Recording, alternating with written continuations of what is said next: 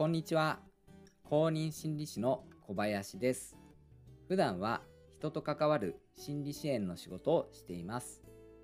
この番組は心理学に興味があり心理学を活かしてよりよく生きたいという人を応援するラジオです。今回は人から頼み事をされて乗り気ではない時の断り方についてです。相手に気を使ったり自分の評価が下がったらどうしようとか考えすぎて断れないことってありますよね。何でもかんでも引き受けてしまうと自分がいっぱいいっぱいになってしまいます。そこでどうやったら相手に嫌な思いをさせずに頼み事を断ることができるのかその方法を紹介していきたいと思います。それでは本編をお聴きください。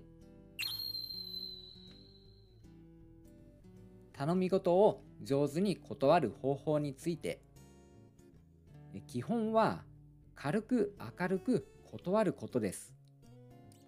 断る時というのはどうしても重々しくなりませんか？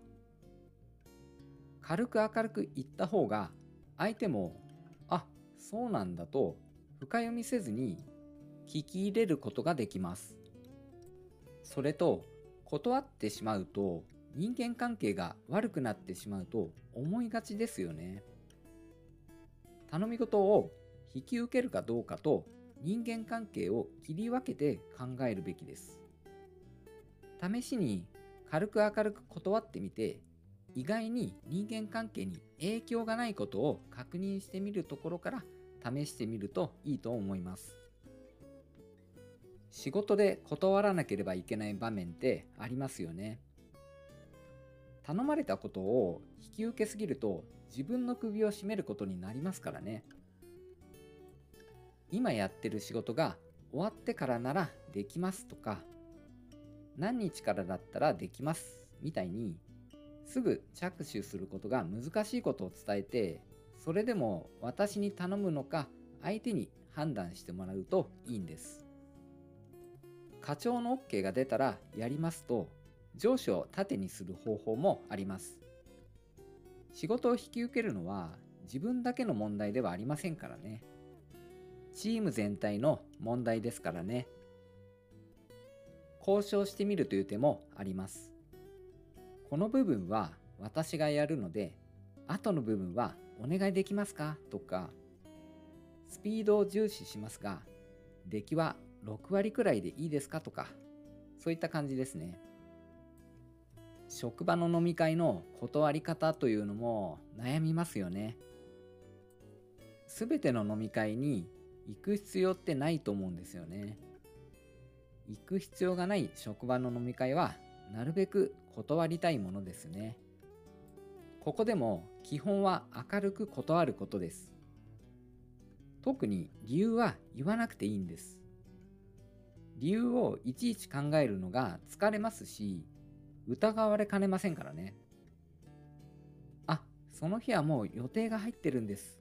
すいません。と、何の予定かは言う必要はありません。マイルールを決めておくというのもいいですよね。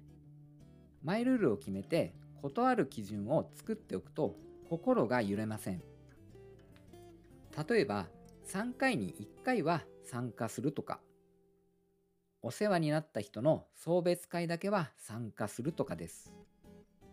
以上、人から頼み事をされて乗り気ではない時の断り方について紹介しました。いかがだったでしょうか？相手に合わせすぎると自分がどんどん辛くなるので気が向かない頼み事はなるべく断れるといいですよね。断るのって勇気がいりますよね。それでも試しにやってみて意外と相手との関係に影響しなかったという体験をすることがまず第一歩だと思います。頑張ってみてください。最後までお聴きくださりありがとうございました。私のラジオでは心理学に興味があり心理学を活かしてよりよく生きたいという人を応援しています。公認心理師の小林でした。それではまた次の放送でお会いしましょう。